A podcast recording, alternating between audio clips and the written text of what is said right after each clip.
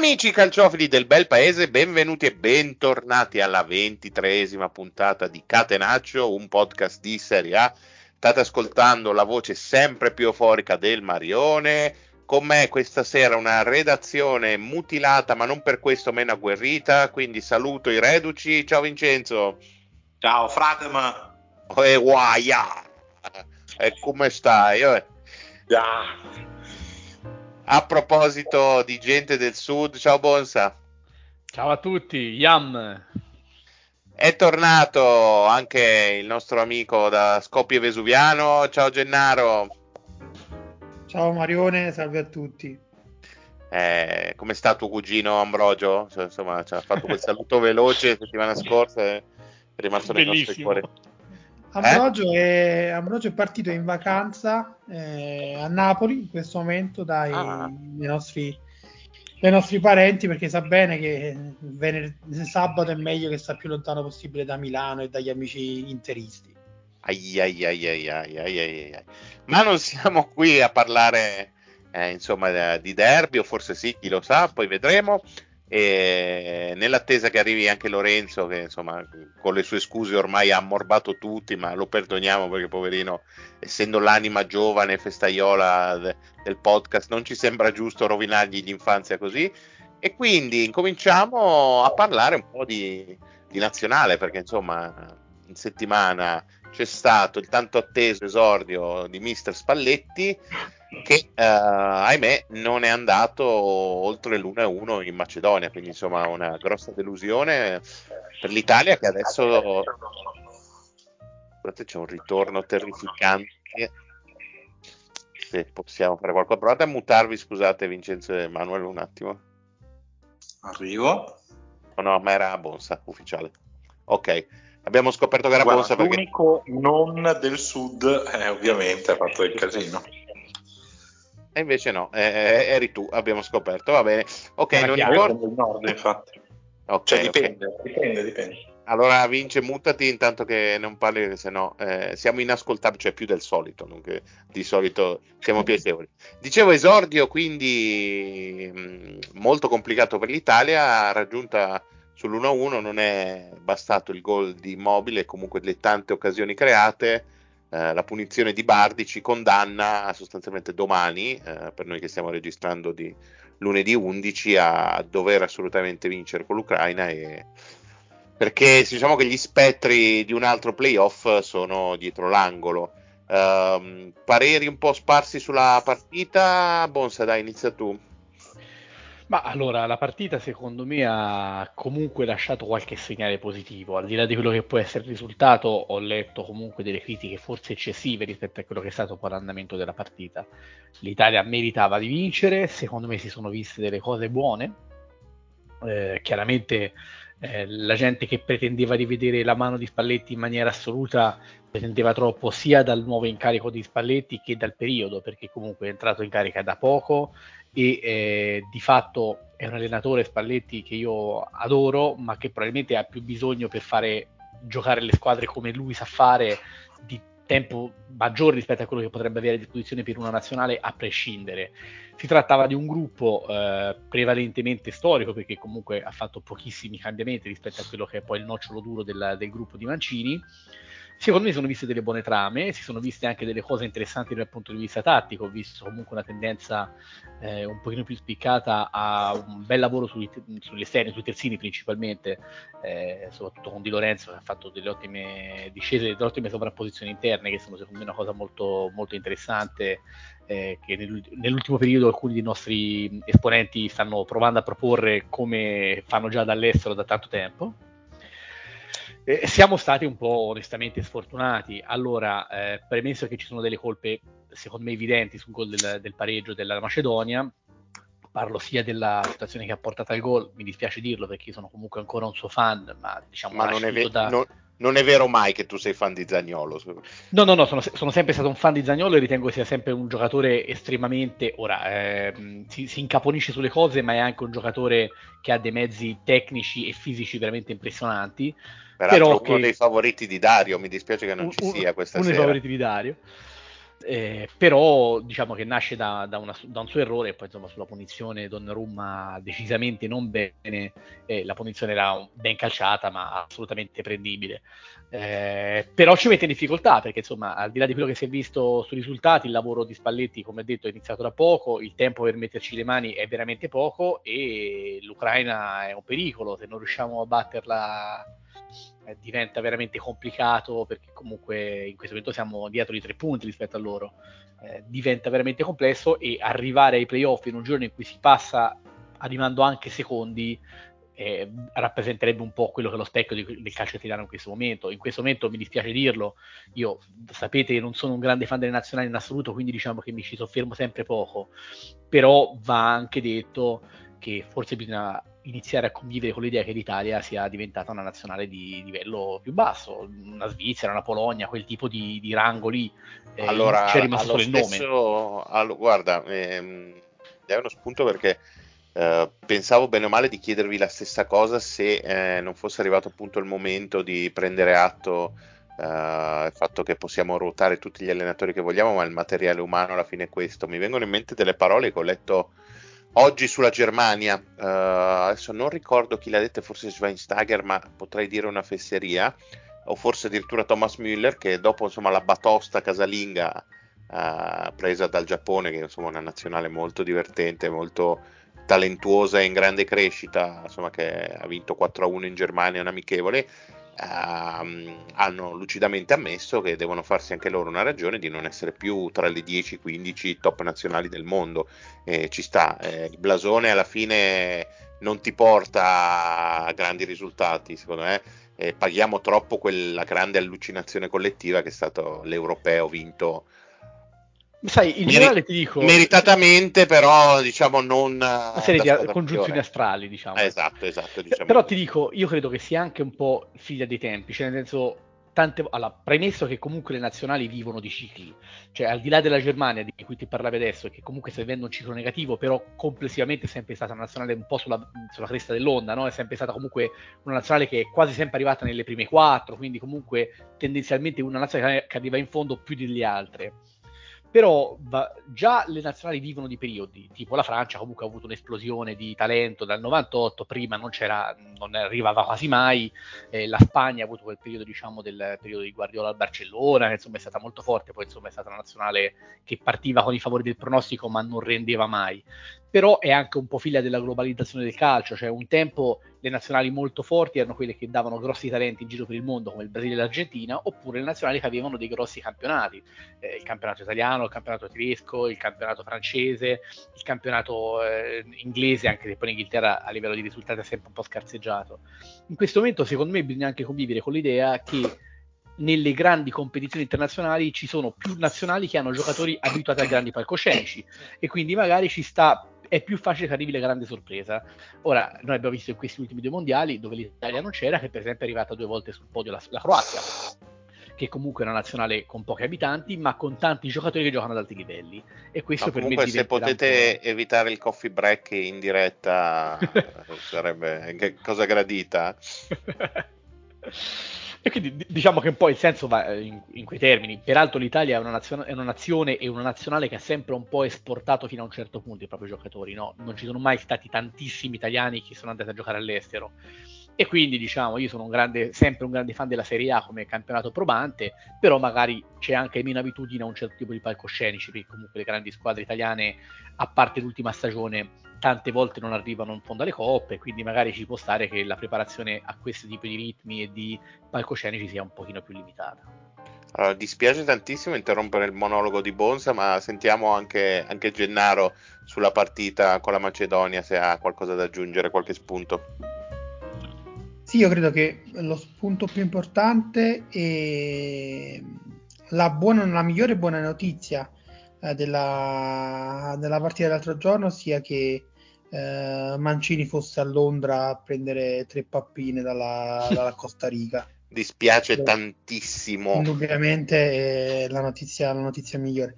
Per il resto, come diceva Manuel, eh, il materiale, come anticipavi anche tu, Marione, eh, il materiale è quello che è, non è che potevano cambiare anche cambiare la qualità dei giocatori a disposizione eh, col passaggio da un allenatore all'altro.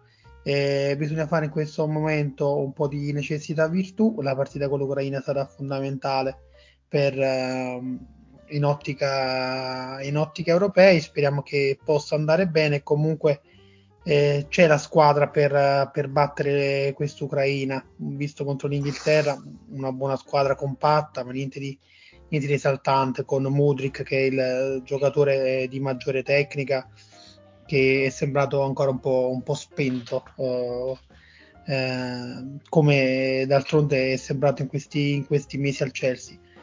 Quindi credo che mm, il lavoro sarà da fare, c'è tanto lavoro da fare, però uh, Spalletti ha la qualità per uh, riportare alla rispettabilità questa squadra, però bisogna, bisogna aspettare perché è appena arrivato e il materiale resta comunque non di primissima fascia, però neanche così mediocre, soprattutto vedendo oh, alcune squadre che, che, vanno per la maggiore. Tra l'altro, scusami se intervengo, io rifaccio Ora. un attimo mia. Ancora, ebbene sì. Dai, dille, dille due cose, Bonsa, per piacere, dai. No, voglio un po' alzare il livello del podcast. Eh, oggi mi prendo questa briga. A te no. ne vai? È l'ultima puntata che fai? no, no, non potrei mai fare questo ai miei fans. Eh, comunque volevo riportare una cosa che è, sta- è, successa diciamo nella nostra chat interna, no? perché oggi i due nostri amici pisani sono assenti tutti e due, Lupo e Dario, allora, però hanno avuto modo pisani, di... Pisani, ti assumi le tue responsabilità. I pisani. I miei amici, i miei amici pisani hanno avuto modo amici, di litigare. Amici, ti prendi le tue responsabilità. esatto. Anche su Pisani nel caso di, di Lupo, perché insomma sappiamo che ormai è più fiorentino che pisano. Però a prescindere da questo, loro avevano un po' diciamo, avuto da litigare sul gruppo perché effettivamente c'è anche un altro aspetto che fa molto, me è da prendere in considerazione. Spalletti non ha messo grossa mano al gruppo, o grossa mano al gruppo come potrebbe fare in futuro perché in questo momento secondo me è andato un po' sul sicuro anche diciamo a livello di paraculismo, no? Cioè ha continuato col gruppo di Mancini perché effettivamente nel caso in cui fallisse avrebbe fallito col gruppo di Mancini. Questo questa cosa non me la toglie dalla mente nessuno perché Spalletti è un grande comunicatore ma anche un grandissimo paraculo. È un ottimo allenatore e secondo me con il prossimo ciclo, quindi dopo l'europeo, vedremo anche dei nomi nuovi e lì potremmo forse fare delle considerazioni diverse. Eh, dove lì magari si potrà capire effettivamente la bontà del lavoro di Spalletti, cioè il selezionare giocatori suoi. Vince, dai, dici anche tu la tua. Se... Bah, bah. Guarda, allora, intanto sulla partita non sono pienamente d'accordo con quello che diceva Bonsa, perché è vero che nel primo tempo l'Italia ha fatto vedere delle buone cose, eh, dopodiché nel secondo ha più o meno smesso di giocare, tra l'altro lo hanno ammesso anche un paio di giocatori e questa è una cosa abbastanza allarmante, al netto di alcune condizioni eh, sfavorevoli, che però erano sfavorevoli sicuramente anche per la Macedonia, il campo era veramente una cosa imbarazzante, chiaramente favorisce un campo del genere. La squadra che in teoria è meno tecnica e cerca di mantenere meno il possesso palla e questo lo sappiamo, però dal punto di vista proprio mentale l'atteggiamento del secondo tempo a me non è piaciuto.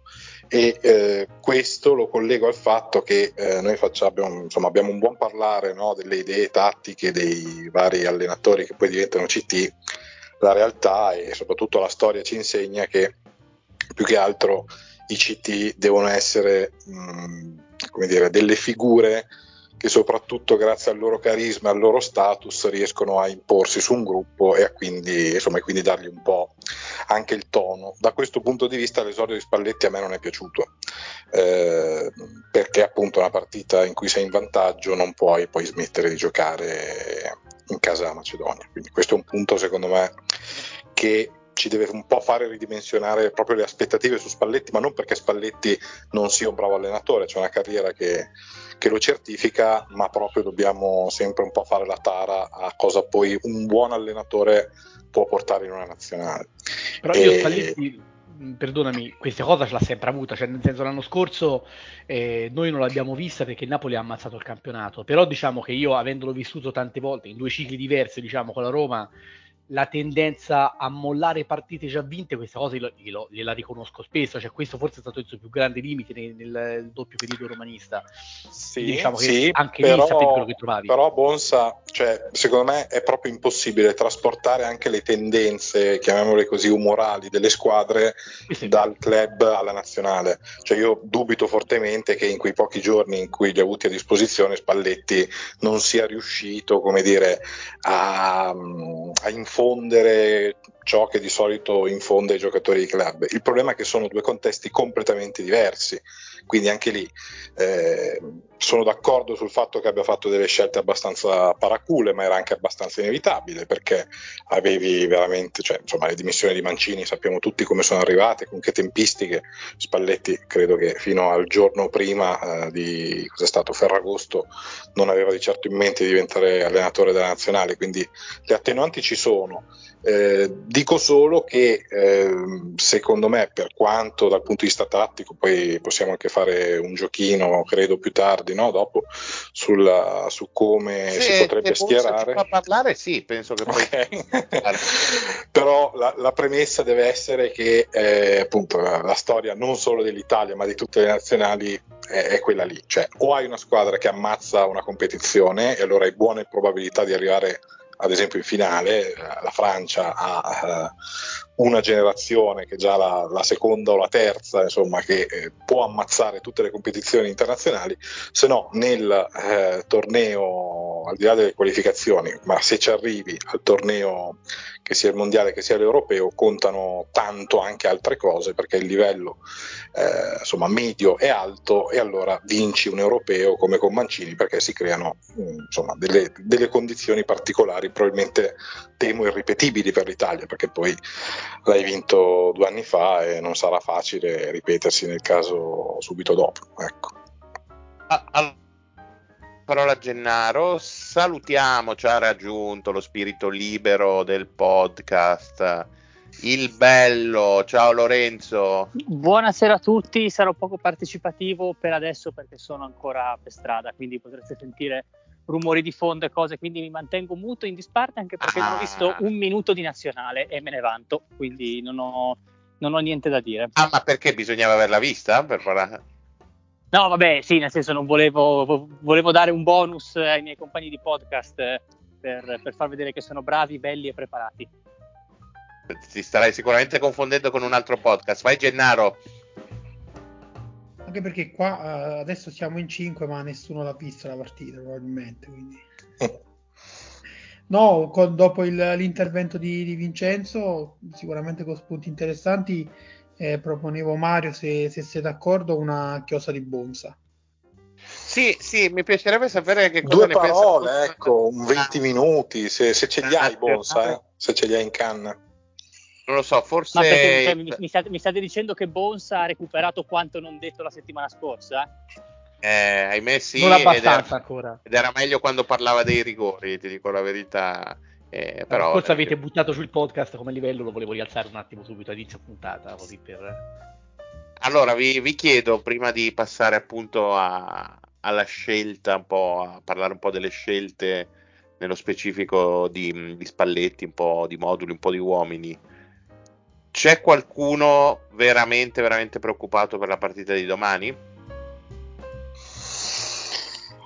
Ma preoccupato, eh, eh, no, dai, secondo me no, secondo me in realtà no, perché quel calo lì del secondo tempo con la Macedonia ci deve dare una sveglia, a meno che veramente non, non ci siano scenari apocalittici tipo Italia-Svezia, sempre a San Siro, no? Quindi che sei completamente bloccato, però il momento anche psicologico di questa nazionale con l'allenatore nuovo, un europeo tutto sommato ancora fresco, vinto, insomma voglio proprio sperare che con l'Ucraina devi vincere e alla fine vinci.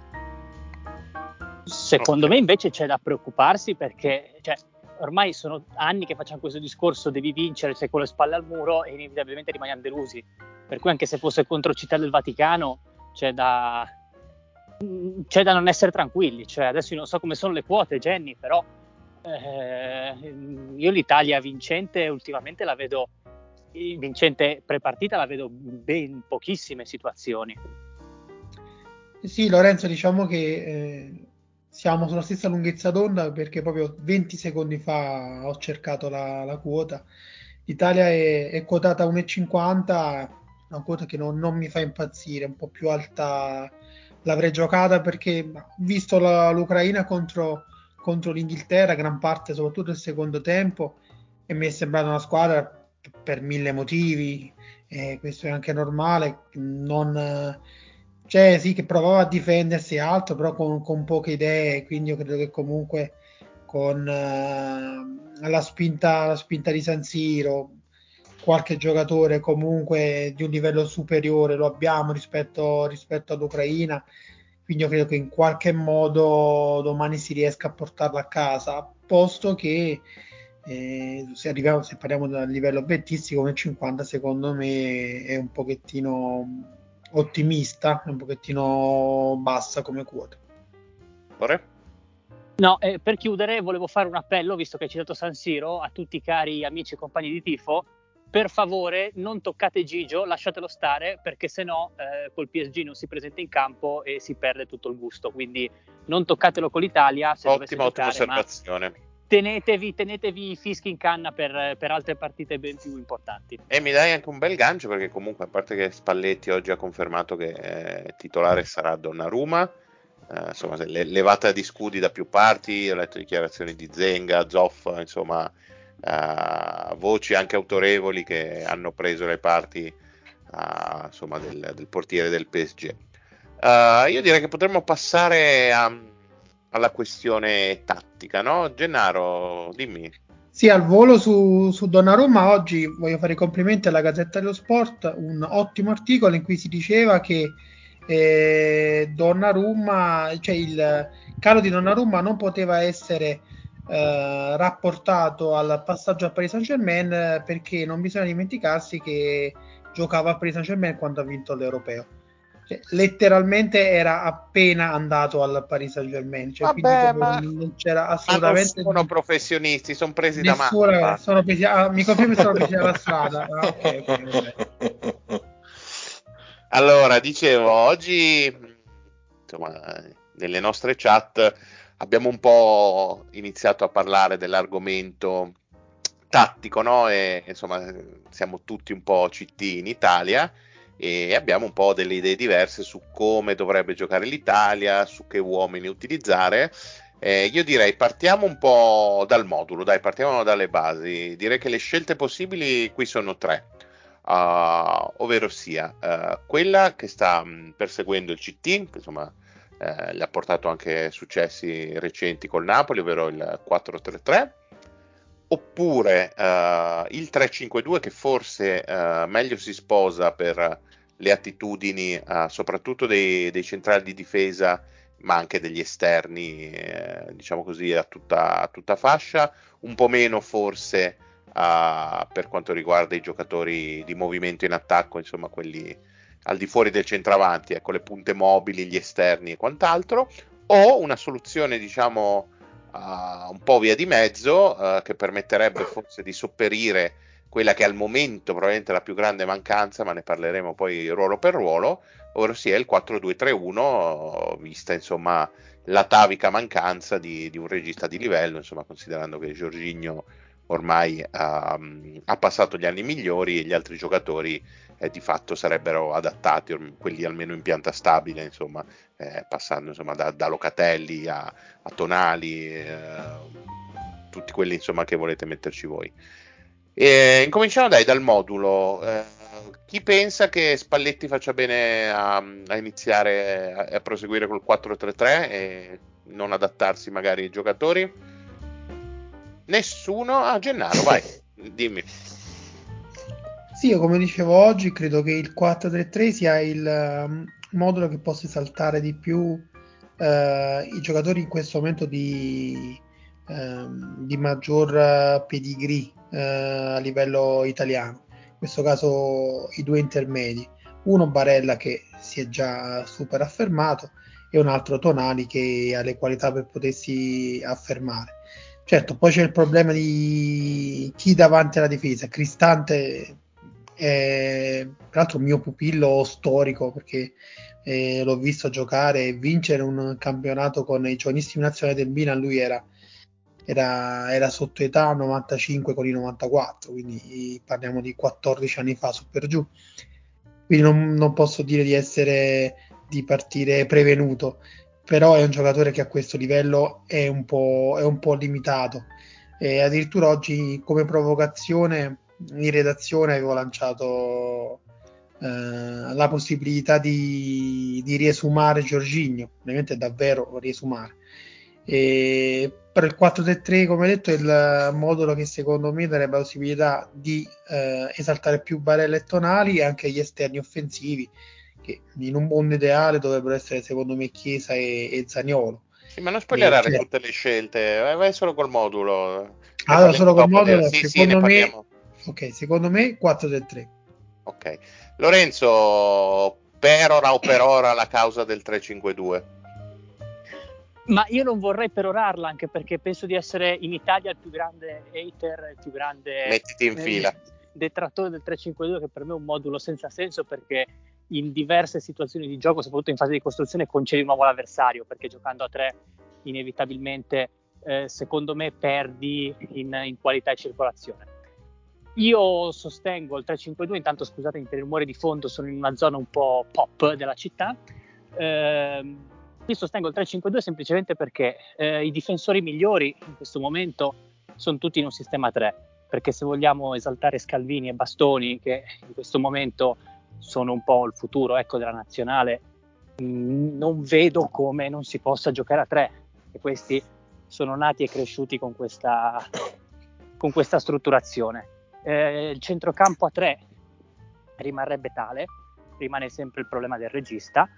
E, e poi diciamo che è un grosso vantaggio per, per i quinti, perché Di Marco, Dogi, Di Lorenzo ha dimostrato di saperlo fare, cioè eh, in questo momento sugli esterni secondo me siamo molto più adatti a giocare, a, giocare con una linea 5 e poi, e qua vado un po' contro lupo, secondo me una coppia d'attacco eh, senza fare nomi, vabbè, visto che hai sgridato prima Jenny, non ne faccio, una coppia d'attacco a due per il tipo di giocatori che abbiamo, eh, secondo me si, si eh, dialogherebbero molto meglio in questo momento, anche perché, boh, mh, mm, non lo so, la vedo così, proprio per una questione, se Jenny ne fa una questione di interpreti più offensivi o ne faccio più un discorso difensivo e di esterni, ecco. Bonsa, visto che hai parlato poco, dici dell'ultima possibilità, il 4-2-3-1. 4-3-1 è un ottimo compromesso secondo me perché eh, prendendo, io ritengo in parte che non Ma perché torto... te vuoi far giocare Pellegrini, maledetto? No, no, no, guarda, nella mia, nella mia, scelta non sarebbe il titolare. Voglio anche però spezzare una lancia a favore del mio Brian, perché se Gennaro dice, e può essere giusto, che non è adatto a questo livello, io mi chiedo qual è il livello che attribuisce a quest'Italia. Secondo me nel, com- nel, complesso è più alto il livello della Roma rispetto alle fare club che il nazionale rispetto alle nazionali perché Mamma mia. Stiamo, parlando, beh, stiamo parlando di una squadra che non fa i mondiali da, da dieci anni e, e, che oltretutto non si qualifica ad un turno dall'ultimo mondiale che ha vinto. Quindi, Beh, nemmeno c'è... la Roma. Nemmeno la Roma si è mai qualificata ai mondiali ultimamente. È vero, mi si è qualificata ai mondiali, è vero. Questo, questo Però è, è, anche, è, anche la, è, anche, la, squadra campione d'Europa. La Roma mica ha vinto la Champions. Eh no. No, ha vinto la Conference League che vale di più. Touché. No, comunque dicevo, nella, la soluzione del 4-2-3-1 potrebbe essere un compromesso perché se è vero, e questo um, sono d'accordo con Lorenzo e lo dico da tempo, che gli interpreti attualmente a disposizione siano più adatti forse a una difesa 3, è pur vero che nel momento in cui scegli spalletti eh, sai già che questa difesa 3 lui non te la farà. E quindi il 4-2-3-1 mi sembra una buona soluzione perché la, il, il, punto debole, quello del regista, secondo me è un punto debole importante, ma potresti cercare di sfruttare ca- altre cose che Spalletti diciamo, ha dimostrato nella sua carriera, nella parte vintage ormai della sua carriera, di aver, sapet- di aver saputo sempre sfruttare molto bene, soprattutto in termini di inserimento di alcuni centrocampisti. Bene, bene, dai. Sarei significante, diciamo. Però cosa, cosa decidiamo qua come redazione? Facciamo una votazione lampada, giusto per schierare la nostra Italia. Allora, Ognuno si schiera la sua, ma facciamo così, facciamole per ma, bene. Scusate, ma, ma, ma, mi sono son perso un pezzo, ma eh, Dario è assente. Sì. Beh, eh, senti odore di alcol? Eh no, infatti appunto c'era qualcosa che mancava nell'aria. Ma sai, Ponsa, io preferirei farne una di redazione perché secondo me poi vengono fuori quelli, quelli che sono un po' i problemi. Ok. eh, che fondamentalmente, secondo me ci possiamo trovare d'accordo su tutto. Ci sono due grossi argomenti che possono far discutere, secondo me. E, mh, Secondo me forse anche 3-4, però mh, in maniera minore forse. I principali, comunque, secondo me, è inutile leggere sono il portiere e il, il regista. e il regista. Quindi uh, facciamo che mh, seguiamo, giusto anche per dare un po' di, di brio sulla questione regista, il, il, modulo di Spalletti. Dai, schieriamo uh, l'Italia di Catenaccio con un 4-3-3.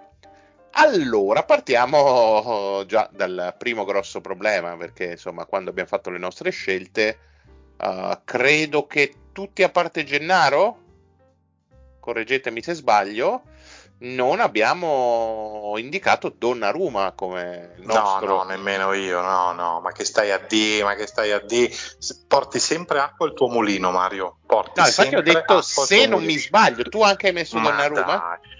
Una No, formazione adesso- non l'hai letta la nostra, quindi non, Seriamente, eh, cioè io capisco che quando le cose non vanno bene è ovvio che in questo momento Vicario e ma anche Udoge ci sembrano dei giocatori meravigliosi Io- e io- fortissimi. no, io sono d'accordo che Udogi è un portiere migliore di Donnarumma. Però bisogna anche considerare il fatto che eh, Vicario ehm, buttato lì, soprattutto in un momento del genere, cioè mettiamo l'ipotesi pazza, Donnarumma appunto sbaglia con la Macedonia, mettiamo Vicario. Vicario in, eh, cioè, passa da zero, quindi un essere umano di 26 anni che a parte un paio di stagioni buone in Serie A e adesso ha cominciato molto bene col Tottenham, ha zero esperienza internazionale e a 26 anni lo metti, lo metti lì. Con Eh, questa mentalità allora non giocherà mai, scusami però. Cioè... Non giocherà mai nessuno. Però, Vince, Vince, te, te sei il classico, te sei il classico che vuole assumere i diciottenni con esperienza. Bravo, diglielo. Lorenzo, diglielo. Ma Oh. quello sarebbe un sogno. No, però ehm, cioè, il punto è che Donnarumma eh, chiaramente paga il fatto di essere stato un fenomeno già a 16 anni e quindi adesso ci sembra l'ultimo degli stronzi, però eh, ad oggi ha, insomma, pur avendo due o tre anni in meno di vicario, ha un- uno status e anche proprio un'esperienza internazionale, secondo me quello conta, nazio- cioè, nelle poche partite che si giocano in nazionale quella roba lì conta, al netto del fatto che certo se poi scopriamo che tutta questa stagione Donnarumma eh, non lo so, ha dimenticato come, come si para, eh, siamo molto coperti in quel ruolo, Vicario è una possibilità, anche prove, del- per me un- sarebbe, sarebbe da provare se è per quello, però per gli equilibri, eh, come dire, per una squadra che è in cerca di equilibri già abbastanza fragili, soprattutto dal punto di vista anche psicologico, di tenuta mentale, direi che cambiare Donnarumma eh, per mettere Vicario non lo so, mi sembra, non mi sembra una priorità, non so come dire, eh, ci sta a ragionarci, non mi sembra una priorità, però ecco. Però perdonami, se io condivido il tuo discorso in parte, devo dire che il ragionamento sull'esperienza internazionale vale nel momento in cui tu non fai cagate, perché nel momento in cui tu c'hai l'esperienza internazionale, giochi e sbagli, a quel punto è, è uno status che vale come il Ma tuo. sono cioè d'accordo, vale Bonsa, ma di cosa stiamo parlando? Cioè, del gol che ha preso con la Macedonia, ok, e poi Donnarumma, cioè in nazionale io non ricordo che abbia fatto delle, delle cazzate tali per cui mi ricordo che all'europeo, insomma, quando è contato Oh, oggettivamente... oh, no, no, No, però no. il Ricordo uno con la Spagna che prese- enorme. il gol che prese a Palermo contro la Macedonia Eh, non, è che, non è che ha, non è che è esente da colpe. Certo, non è esente da colpe, però aspettate un attimo, stiamo parlando, cioè l'alternativa è uno come Donnarumma o è Vicario che è tutto da testare a quel livello lì? Perché se tu mi dici non abbiamo, cioè togliamo Donnarumma, però abbiamo un portiere d'esperienza, ti ripeto, con mh, uno status, ma non perché si deve sentire figo lui o perché la gente lo vede come figo, ma perché metterti in porta nell'Italia, secondo me, per Vicario in questo momento sarebbe più un rischio metterlo che, che tenere Donnarumma. Ecco. Dopodiché, ripeto, Donnarumma è sicuramente in una fase strana della sua carriera perché ha 24 anni e sembra che, mh, come dire, che invece di- sicuro non sta migliorando. Ecco, negli ultimi No, anni allora, non diciamo- abbiamo visto no. un miglioramento. Allora, diciamo che in realtà è proprio quello il grosso problema che si imputa a Donnarumma, al di là delle questioni etiche, di come insomma se n'è andato dal Milan, ma quello il mondo del professionismo eh, non ci puoi fare niente, alla fine eh, sicuramente non è eh, una goccia in un mare, ecco, è diciamo più la consuetudine, stiamo vedendo. Ma parlando proprio a livello tecnico, è un giocatore che mh, paga veramente il fatto di non essere migliorato uh, in questi anni. Lui si è portato dietro gli stessi problemi che aveva quando aveva 16 anni. Donnarumma è un portiere molto forte sui pali, tra i pali, scusate, che eh, è estremamente carente nelle uscite alte, estremamente eh, carente nel gioco coi piedi, che si sa nel, nel, uh, nel calcio moderno quanto conti, e, ed ha quindi queste problematiche che si porta da 6-7 stagioni e non è... Ma, non è ma io, io, te ne, io, te ne, faccio un discorso molto boomer. Aspettate un attimo che mi muto perché sta passando la, il camion della monnezza. No, beh, mi sembrava il caso di interrompermi con questo tono per, per poi automutare. Perentorio. Ma se, no, vabbè, e, e, quindi secondo me il, il, fatto è che proprio... No, no, ecco, scusatemi. No, tranquillo, fai come se fosse il tuo podcast, Lorenzo, prego. Beh, ma un, un po' lo è, l'editing lo faccio io, decido io cosa mandare in onda e cosa no. E... E, no, io ne faccio anche un discorso proprio così molto boomer, nel senso che eh, questo qua praticamente a 20 anni ha fatto il jackpot, ha vinto, ha vinto tutto, contratto milionario che stimoli aveva a migliorarsi. Vabbè, ma cosa vuol dire, dai? Eh... Ma cosa vuol dire? No, no, eh, io, io ritengo anche che, che, la visione di, di, di Mario che condivido magari più di quella di Vincenzo sia forse un po' estrema, cioè l'essere estremamente carente su alcune cose forse è un po' eccessivo. Estremamente Beh, carente no, con i piedi lo condivido. Come Sulle no? Uscite, no, sull'uscite alte è un portiere scarso. Coi piedi è terrificante. Poi tra i pali è molto forte, questo sicuramente. Diciamo che il gol di ieri l'ha preso su, tra i pali, non è che, non è che eh, perché è stato un problema di reattività, eh, che, comunque ha una mole imponente. Eh, eh anche un, problem- anche un problema di piazzamento.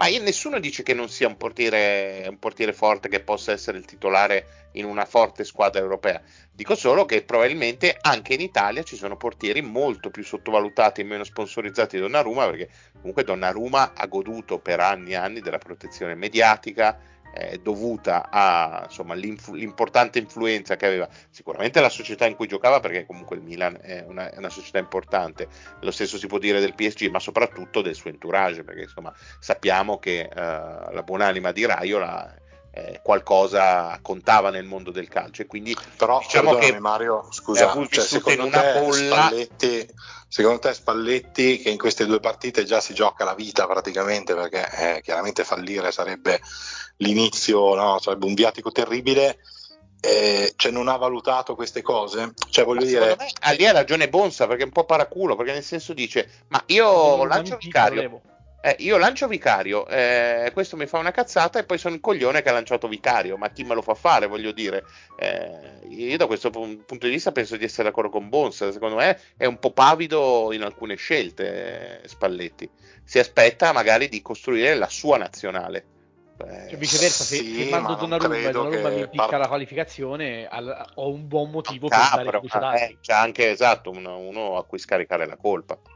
Ma no, non lo so, io non la vedo così, però sono in minoranza, quindi accetto. Sentiamo l'altra voce pro Donnarumma, che vedo che si è già mutato. Vai.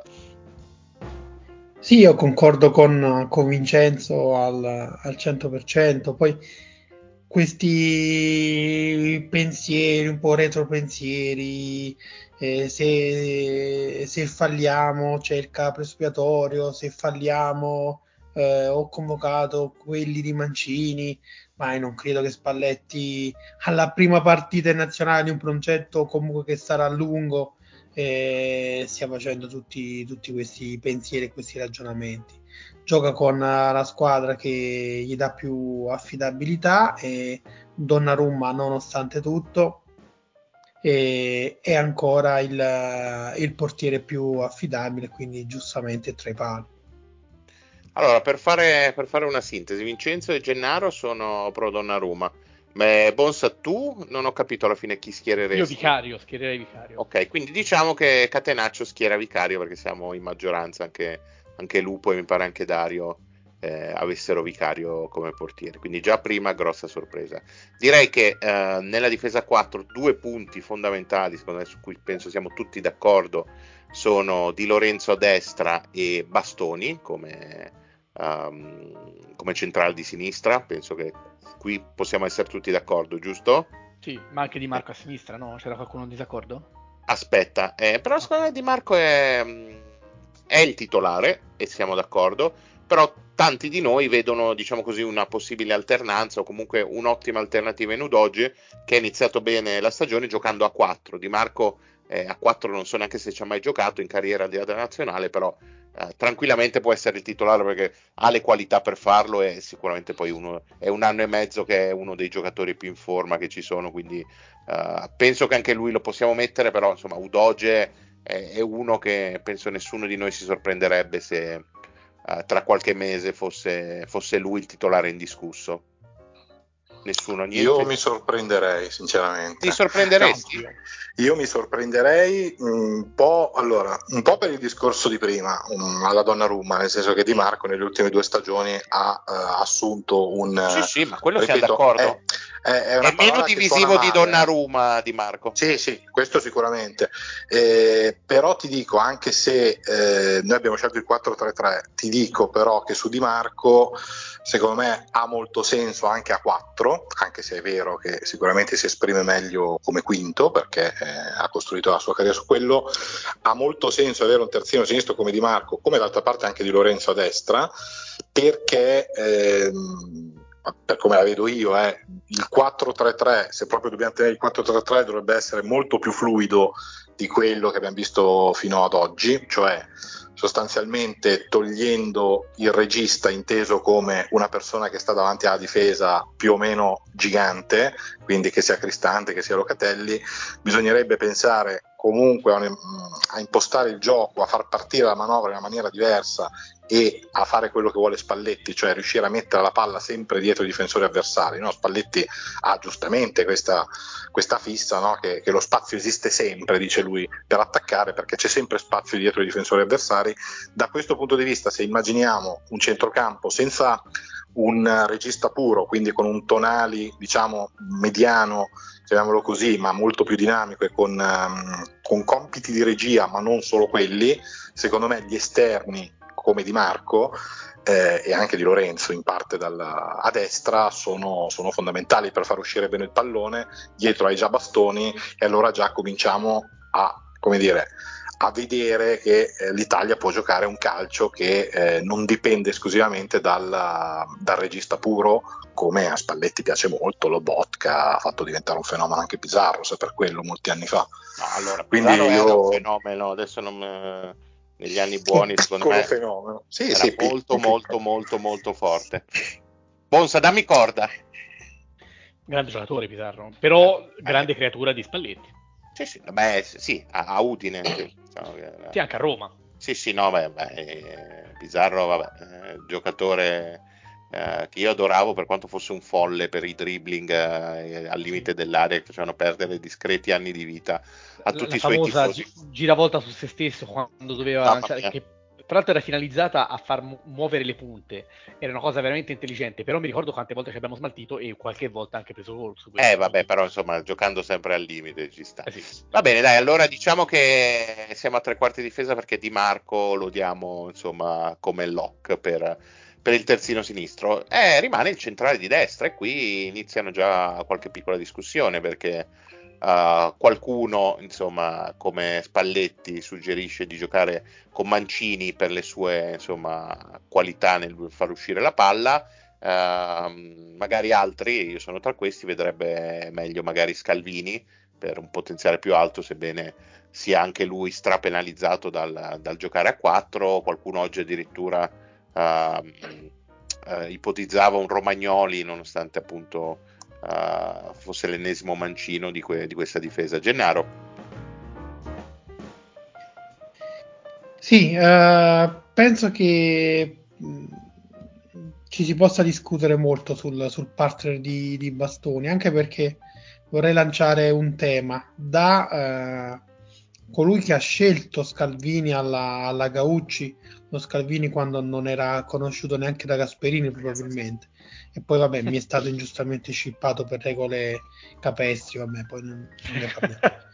E Calvini secondo voi è una pepita d'oro? Ma no. Secondo me Scalvini innanzitutto mh, ci sarebbe bisogno di un allenatore e, e, e non di un capace di, scegliergli, capace di scegliergli il ruolo. Cos'è, cos'è, Scalvini? Cioè lo vedete tra cinque anni cosa sarà Scalvini? Sarà un braccetto nella difesa a 3? Sarà un a questo, a, a questo proposito, a questo mm. proposito stavo giusto guardando le, le hitmap di Scalvini e tre anni fa ha giocato braccetto di sinistra L'anno scorso ha giocato braccetto a destra e quest'anno sta partendo praticamente um, al centro della difesa. Cioè, secondo me neanche ne, nessuno sa che ruolo ha Scalvini, perché poi gli ha fatto fare anche il mediano, eh, l'interno, cioè ha fatto mille ruoli diversi. Secondo me io lo vedrei bene al centro, con i due braccetti di fianco, ecco, perché può essere molto aggressivo, ha libertà di impostazione, può anche avanzare con la palla. Per me è quella. Qualche volta anche via finché non va via dall'Atalanta, come eh, molti giocatori che passano da Gasperini, non lo potrai mai sapere. Se, se, tu me l'avessi chiesto in un'altra squadra, ti avrei detto sì, questo, questo, è buono per certo, però in quel contesto è difficile capire chi lo sia e chi no. E tendenzialmente... E anche su, anche su Transfermarkt, no? facciamo riferimento a quello che è il sito eh, principale in questo momento che va per la maggiore per la valutazione dei giocatori. No? Eh, Scalvini viene, viene, valutato 40 milioni. Io se fossi una squadra faticherei a spendere, una squadra con quella disponibilità, a spendere 40 milioni per lo Scalvini attuale, che, ripeto, innanzitutto deve scegliere un ruolo.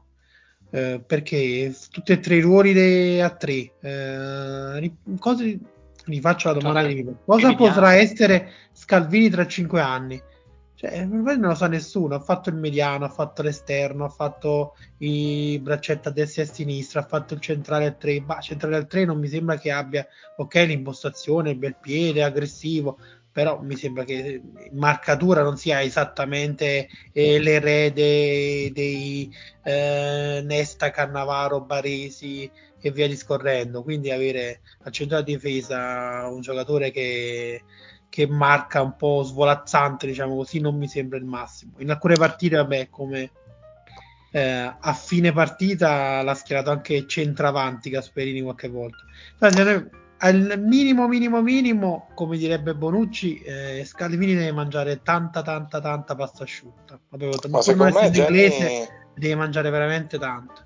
Secondo me Jenny, infatti mh, il problema non si pone molto per questo ciclo qua, almeno quello che ci deve portare all'europeo, nel senso che per talento è giusto che sia in rosa, è giusto convocarlo in nazionale, ad oggi mh, boh, io non lo vedo come un pretendente alla maglia da titolare, tanto più per il fatto che dovrebbe giocare una difesa 4, che non è la sua, ed è un ragazzo ancora molto giovane, e soprattutto vicino a Bastoni, che ha già quelle caratteristiche lì, cioè Bastoni è secondo me elite già mh, mm, palla al piede, è un discreto difensore in marcatura e non puoi avere due giocatori praticamente identici, cambia soltanto il piede preferito centrale di difesa. Quindi da questo punto di vista, secondo me il problema non si pone neanche tanto per quello di cui stiamo discutendo noi, cioè tu lo tieni lì, poi vedremo fra so, due anni cosa sarà diventato Scalvini, nel frattempo ti devi inventare qualcos'altro e ne approfitto per dire la mia, la scelta di Mancini mi sembra quella più logica al momento, perché mettere un altro Mancino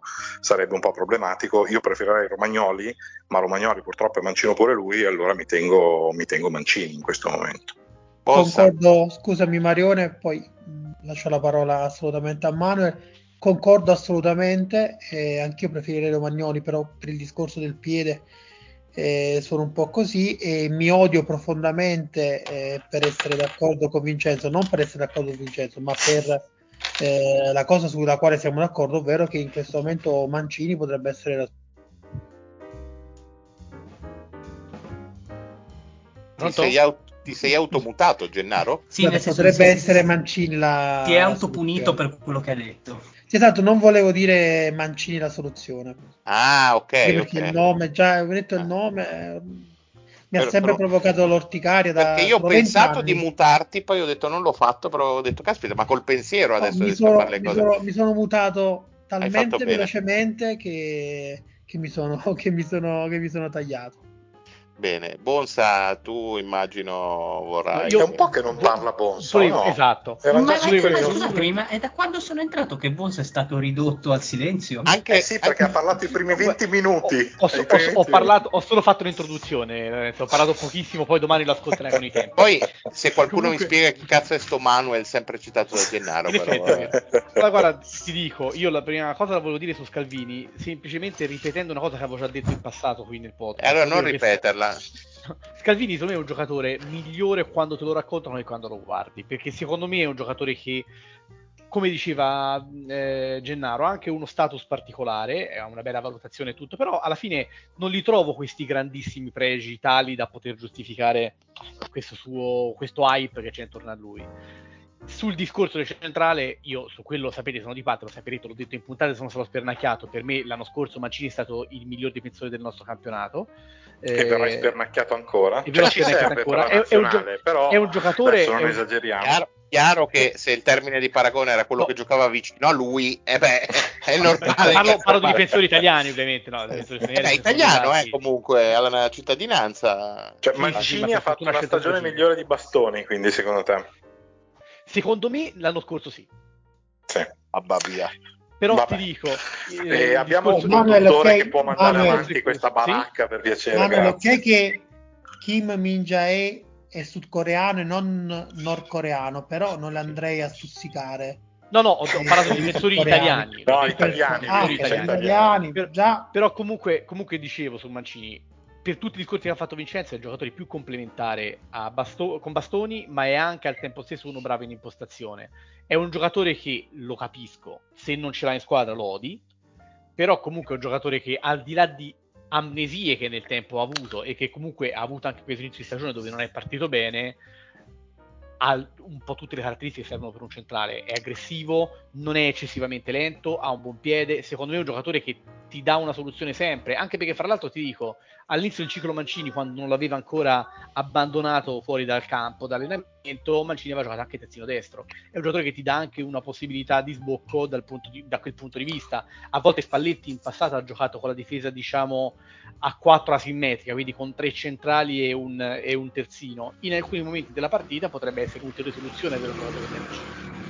Ma sta eh, passando eh. intanto il Gran Premio, mi sembra, no? Come al solito. Non era a casa mia, giuro, ho mio figlio, ma il Gran Premio no. Bonsa, ti posso dire una cosa che un po' ti deluderà eh, su Mancini quando tu dici capisco che eh, se non ce l'hai in squadra lo odi, cioè in realtà no, cioè nel senso lui sta cercando in tutti i modi di diventare tipo il nuovo Materazzi da quel punto di vista, ma non ne ha assolutamente io sono un interista che odiava Materazzi, quindi mh, mm, puoi capire che però no, cioè non ha proprio il carisma neanche per essere odiato. Mancini mi sembra semplicemente un giocatore mediocre, però no, ci allora, serve. Però Materazzi, ci serve. Materazzi ma non fa incazzare un grande nessuno, giocatore. cioè nel senso è solo No, no, è solo sicuro che lo odiano scarso, tutti. No, no, non lo odi tu, ma lo odiano tutti perché odiano l'atteggiamento che ha ed è un atteggiamento che da avversario darebbe fastidio anche a me. Però capisco che, e ti dico, da tifoso non lo puoi non amare. Tu Materazzi non lo amavi, io penso che se l'avessi avuto mi sarei esaltato per quello che era Materazzi. E... Ma secondo me era un coglione, cioè nel senso... Sì, cioè, era un baffardo, sì, però è una cosa, cosa che piace. Fa del male alla gente, cioè... vabbè, comunque non... andiamo fuori tema così. Ne parliamo domani sera a cena, Bonsa. Vai, tranquillo, quando viene a casa mia si fa tutto. Allora, Ma Materazzi, Materazzi menava per davvero e veniva, e veniva anche menato. Cioè, Mancini eh, da questo vorrebbe, punto di vista vorrebbe, vorrebbe ma non riesce, così, non riesce neanche a menare, cioè non, non, li prende neanche i giocatori. Oppure, come dice eh, giustamente uno dei miei massimi riferimenti per quanto riguarda Roma e la Roma, eh, ovvero il buon Galopeira, Mancini se la prende con, con sotto quelli 1,70 m, perché già 1,70 m comincia a andare in paura. Galopeira ha un odio immotivato per Mancini, peraltro smentito l'anno scorso, ha praticamente ribaltato Adolfo Gaik appena dopo un minuto che era entrato in partita e è andato a prendere per l'orecchio senza nessunissimo motivo, però comunque Adolfo Gaik è più grosso di Mancini, ma, ma parecchio anche. Cioè, Mancini non è uno che ha paura, è, al limite è un coglione, questo lo posso concordare. Vabbè, ti assumi le tue responsabilità. Allora andiamo avanti perché sennò non ne usciamo più vivi. Dai, diciamo. Ci siamo ancora alla difesa. Per la redazione, eh, Mancini è il, l'ultimo titolare della difesa. Mm, poi ci sarebbe da, da, dire se qualcuno ha anche vagamente pensato ai nomi di Buongiorno e Casale, ma magari ne parleremo nel prossimo ciclo. Buongiorno anche no, dai. Che comunque potrebbero essere dei nomi che vengono buoni. E passiamo dal centrocampo a 3. Io direi che sulle mezzali potremmo andare via agili perché insomma Barella non si discute.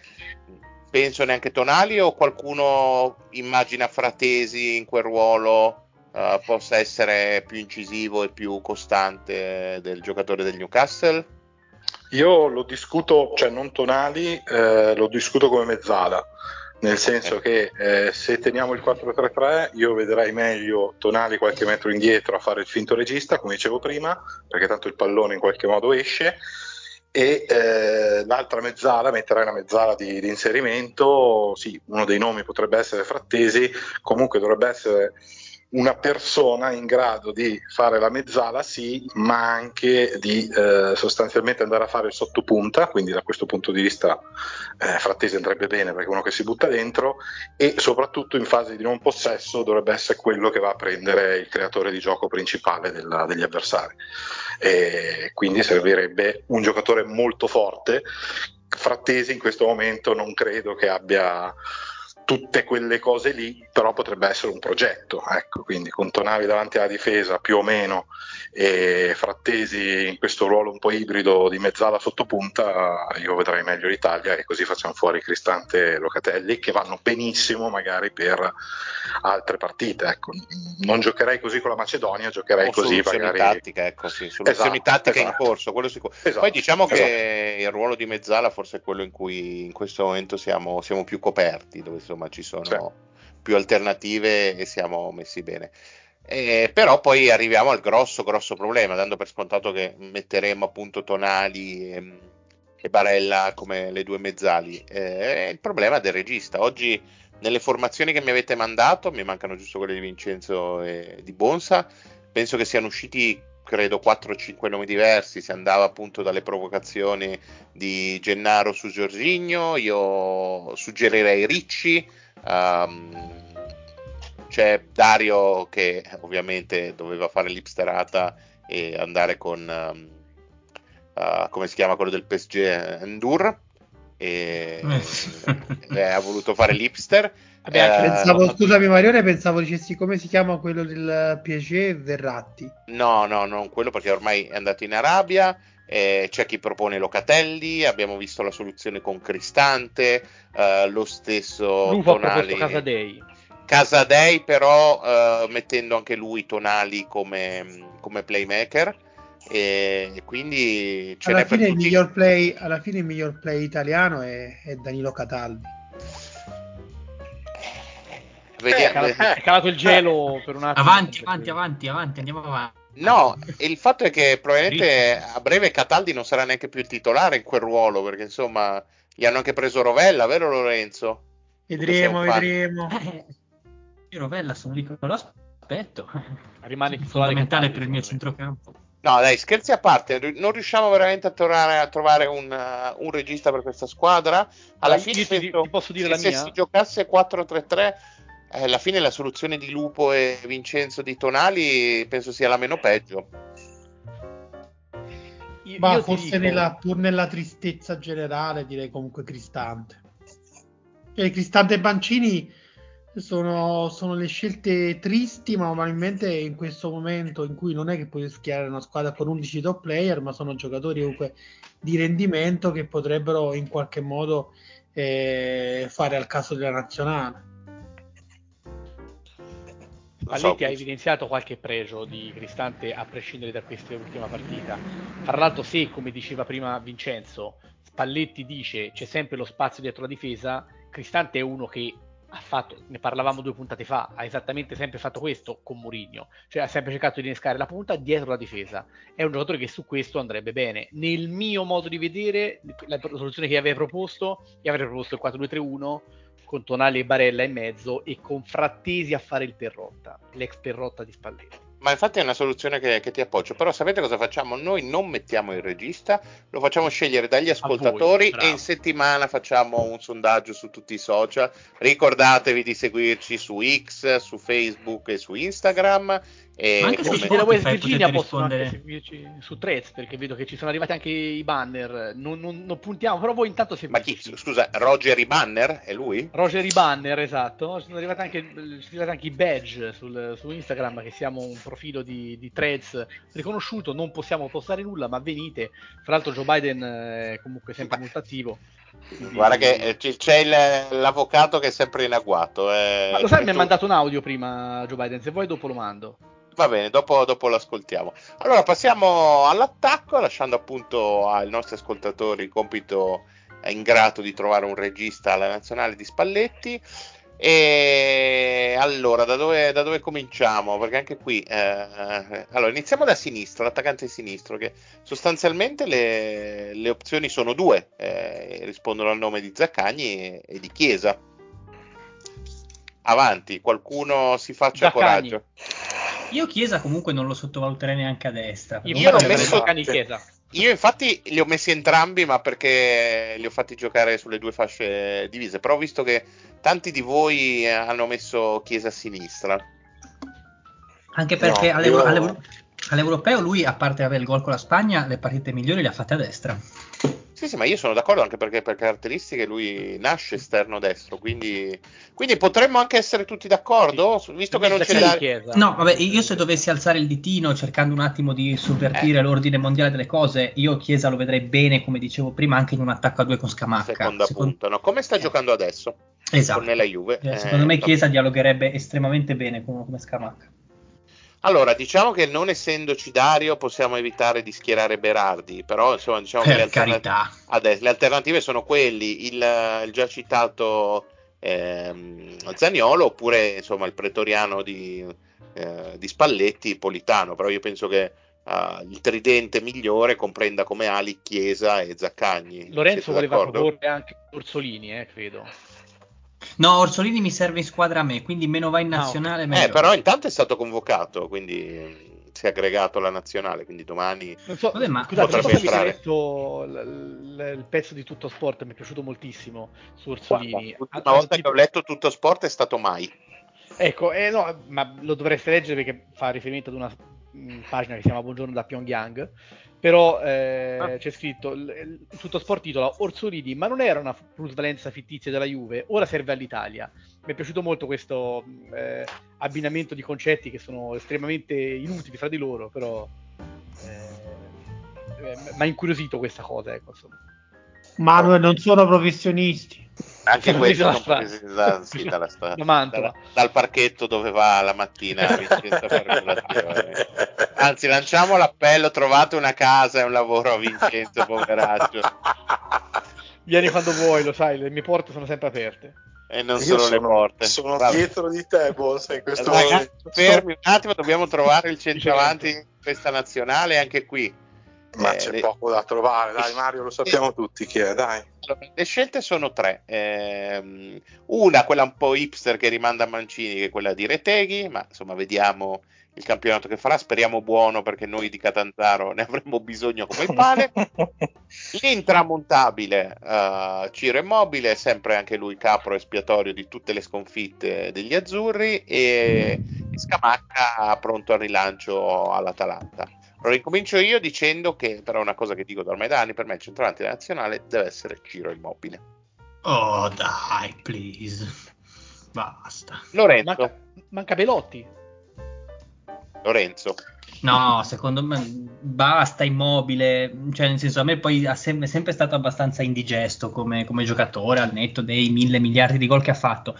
Io da anni sostengo che bisogna provare a puntare con Scamacca, che avrà i momenti eh, avrà i suoi momenti di, di, di pazzia e di scontinuo e tutto, però come potenziale e tecnica combinata alla forza fisica non, non, non, l'abbiamo un attaccante del genere. Quindi io punterei su di lui e, e, ci insisterei anche anche se stecca le prime 3, 4, 5 partite. Infatti spero che Gasperini gli possa dare continuità Ma allora, io posso essere d'accordo, però me lo deve dimostrare Scamacca di essere meglio di Immobile, perché col potenziale secondo me non si va da nessuna parte. In questo momento, eh, ancora ad oggi, secondo me è l'attaccante che, eh, che segna di più, e, nonostante sia in fase calante, per me è Immobile e Spalletti è un allenatore che può eh, finalmente valorizzare le sue qualità anche in nazionale.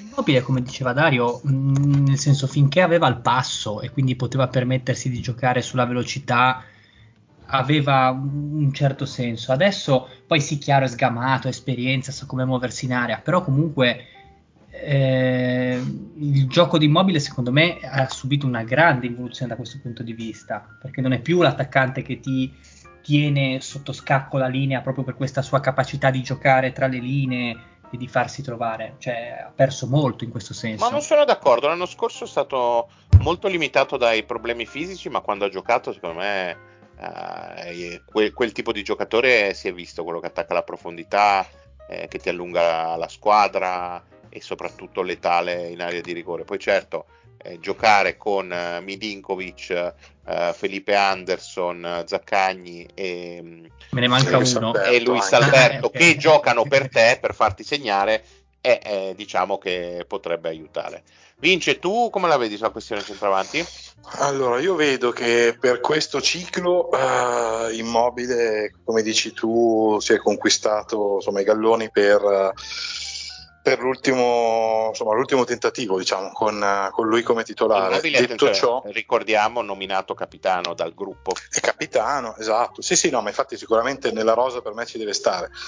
Mm, ti dico, quello che voi avete un po' proposto per la porta, quindi insomma una rivoluzione abbastanza pesante, no? d'impatto, perché comunque Donnarumma è vice capitano no? di questa squadra, io piuttosto l'avrei appoggiata per l'attaccante, nel senso che sono d'accordo con quello che dice Lorenzo, eh, è vero, non ha dimostrato ancora chissà cosa Scamacca, anche se ha fatto già una stagione in Serie A da 16 gol, però per età, per, per quello che sa fare in campo per struttura fisica è un po' un unicorno per l'Italia, da tanti anni non abbiamo un centravanti con quelle caratteristiche lì con il 4-3-3 eh, è un giocatore che si può associare bene con, sia con gli esterni che con le mezzali che si inseriscono, eccetera, eccetera. Quindi una forzatura, diciamo, l'avrei fatta lì. Cioè, non fossimo con l'acqua alla gola per qualificarci, gli avrei dato tempo e modo di, di cannare qualche partita, perché comunque eh, dobbiamo sperare che sia lui l'attaccante del futuro per l'Italia. Detto questo, immobile se gioca fino a 40 anni, eh, viste le insomma, le, le, prospettive ad oggi di altre punte io me lo porto sempre perché secondo me paga, eh, torno al brutto discorso dello status, ma paga il fatto di aver avuto una carriera un po' particolare in cui ha fatto tantissimi gol ma con un'esperienza a livello internazionale tutto sommato ridotta, essendo stato prevalentemente nella Lazio. E, e, a me piacerebbe moltissimo, ma questo non accadrà, ci ho perso un po' le speranze, eh, pensare che Raspadori possa essere una punta. Eh, secondo me è stato impostato ormai come, come, tutt'altro ed è un peccato perché secondo me in area di rigore uno che ci sa fare sarebbe bello vedere. Cioè, l'Italia potrebbe anche giocare molto bene con Raspadori, diciamo falso 9 o qualcosa del genere Alla alcune occasioni. Rossi, dai. Eh, secondo me Raspadori ce lo stiamo un po' bruciando proprio come, come, talento, perché nel Napoli non si capisce bene cosa fa di mestiere ed è un po' un peccato. Va bene, Bolsa tu sulla punta? Secondo me la situazione è un po' più complessa della gestione Spalletti. Nell'immediato per me è giusto che giochi immobile. Io, eh, nonostante appunto questioni di cuore a livello calcistico, sono un fan di immobile perché comunque secondo è un giocatore che, che fa tutti quei gol, eh, non, non, è casuale, insomma, è un giocatore comunque che ha un valore. Gli altri allenatori della nazionale non l'hanno mai saputo sfruttare fino in fondo, soprattutto Mancini, insomma, anche perché, non, eh, come dicevi giustamente tu, Mario, è un giocatore che merita di avere dei compagni che giochino per lui perché ha le caratteristiche che possono premiare quel tipo di gioco e al tempo stesso ha il rendimento che può giustificare il fatto che il nazionale possa giocare su di lui. Però per contro Scamacca ha quelle caratteristiche, secondo me Scamacca è un ottimo giocatore e nel lungo lo vedo titolare, forse non nell'immediato come diceva Vincenzo, però mi pare un bel giocatore sia tecnicamente che fisicamente, eh, nel lungo il titolare della nazionale dovrà essere Scamacca. Adesso giusto su, puntare su immobile per me. Ok, quindi direi che ci siamo, abbiamo costruito... Quindi abbiamo cambiato il portiere, tutto sto casino per cambiare il portiere e poi tenere la stessa identica formazione del povero ah, Quello va a testimoniare il fatto che forse, ci crediamo. Diceva, come diceva prima Manuel, dobbiamo renderci conto che siamo, siamo questi. questi bravo, vedi che, esatto. che, che, ci, siamo, ci siamo capiti, dai.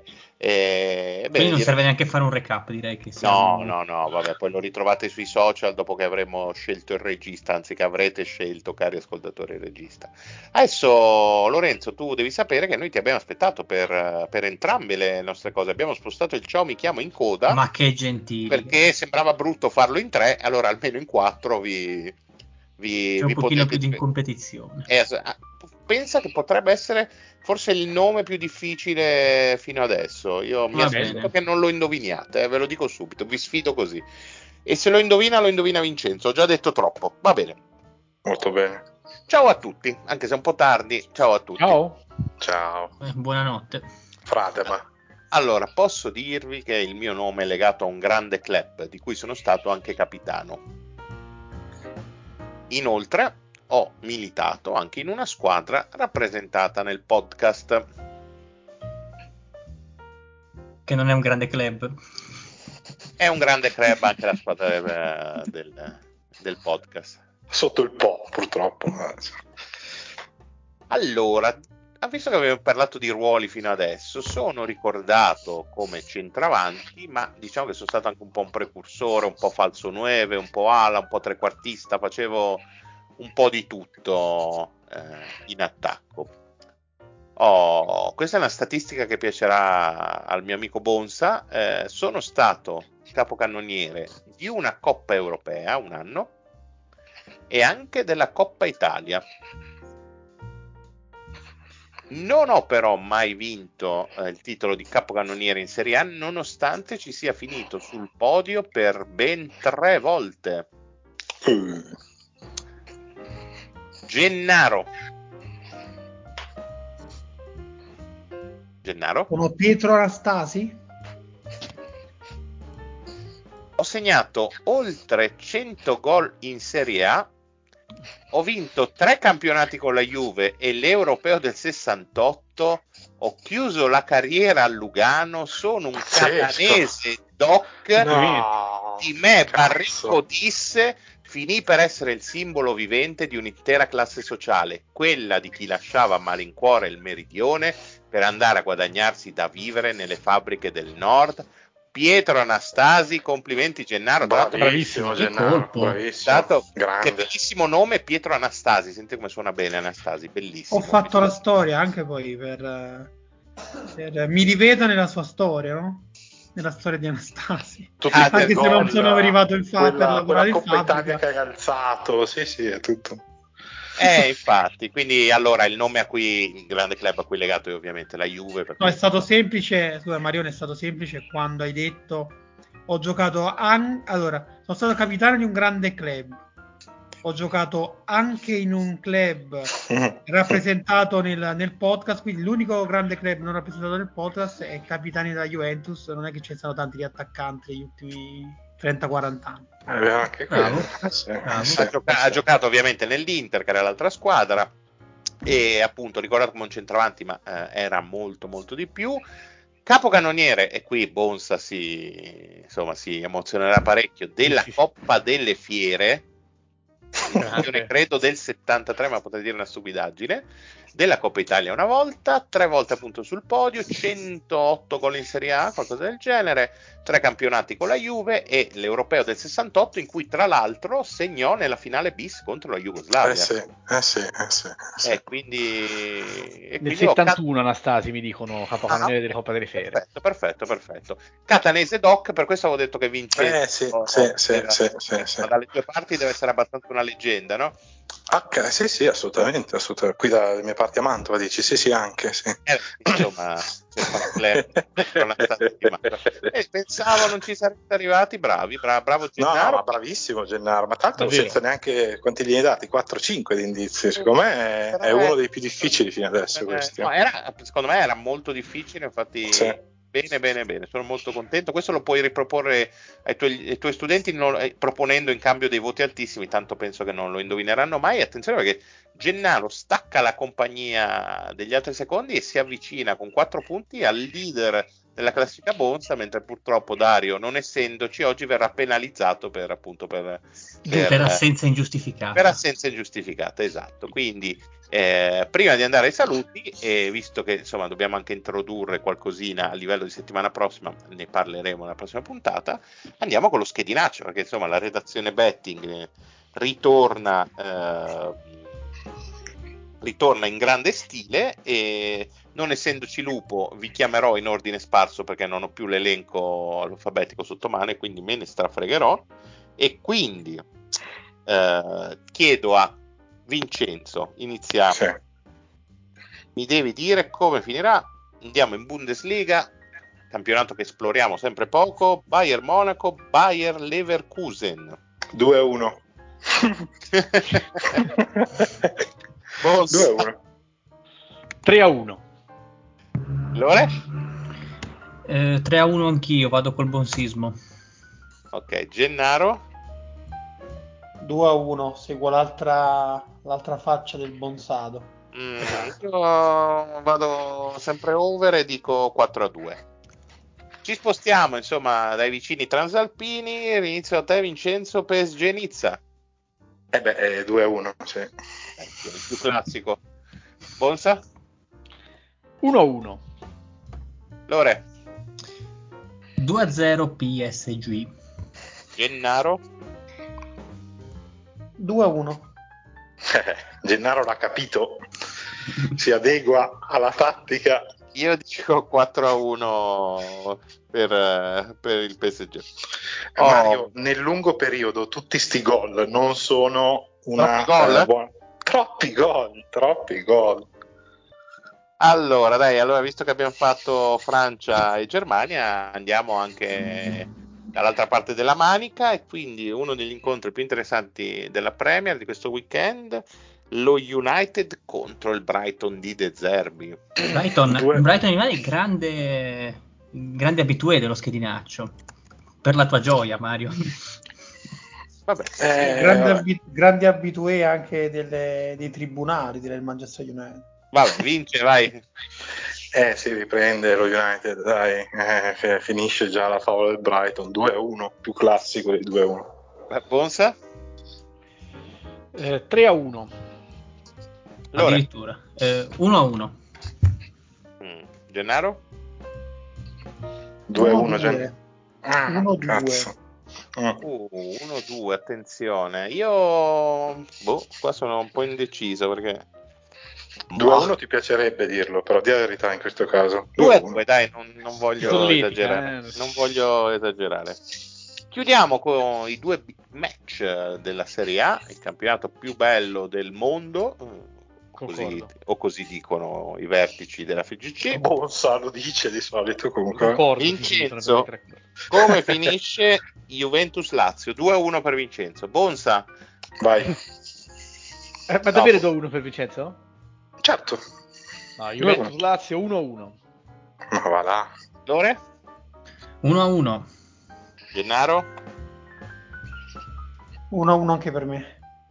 E queste sono le partite de- della Lazio di Sarri, dico 1-2. E chiudiamo, ahimè, eh, con la disfatta di Caporetto, eh, insomma, il massacro dell'Alamo, eh, insomma, la tragedia di Tarvisio. Eh, vabbè, eh, vuoi dirci, vince, ahimè, come finisce il derby di Milano, Inter-Milan? Credo finisca 2-1. Per l'Inter, mi confermi, sì? Sì, è l'Inter che gioca in casa, no? Sì, sì. sì 2-1. Beh, avendolo me l'ho mandato Gennaro, non credo ci siano errori. No, no, no, c'ha ragione, c'ha ragione. Ha fatto bene, Jenny. Bonsa? 2 a 2. Oh, Lore? 2 a 2? Sì. Ma scusa, ma, sono, ma, son tut, ma sono tutti morti che rientrano dalle nazionali. 0 a 0, fa, 0 a 0 ma soprattutto fa... l'Inter che non ha preso gol fino adesso ne prende due da, da quei morti lì 0 a 0 non facciamoci male pensiamo alla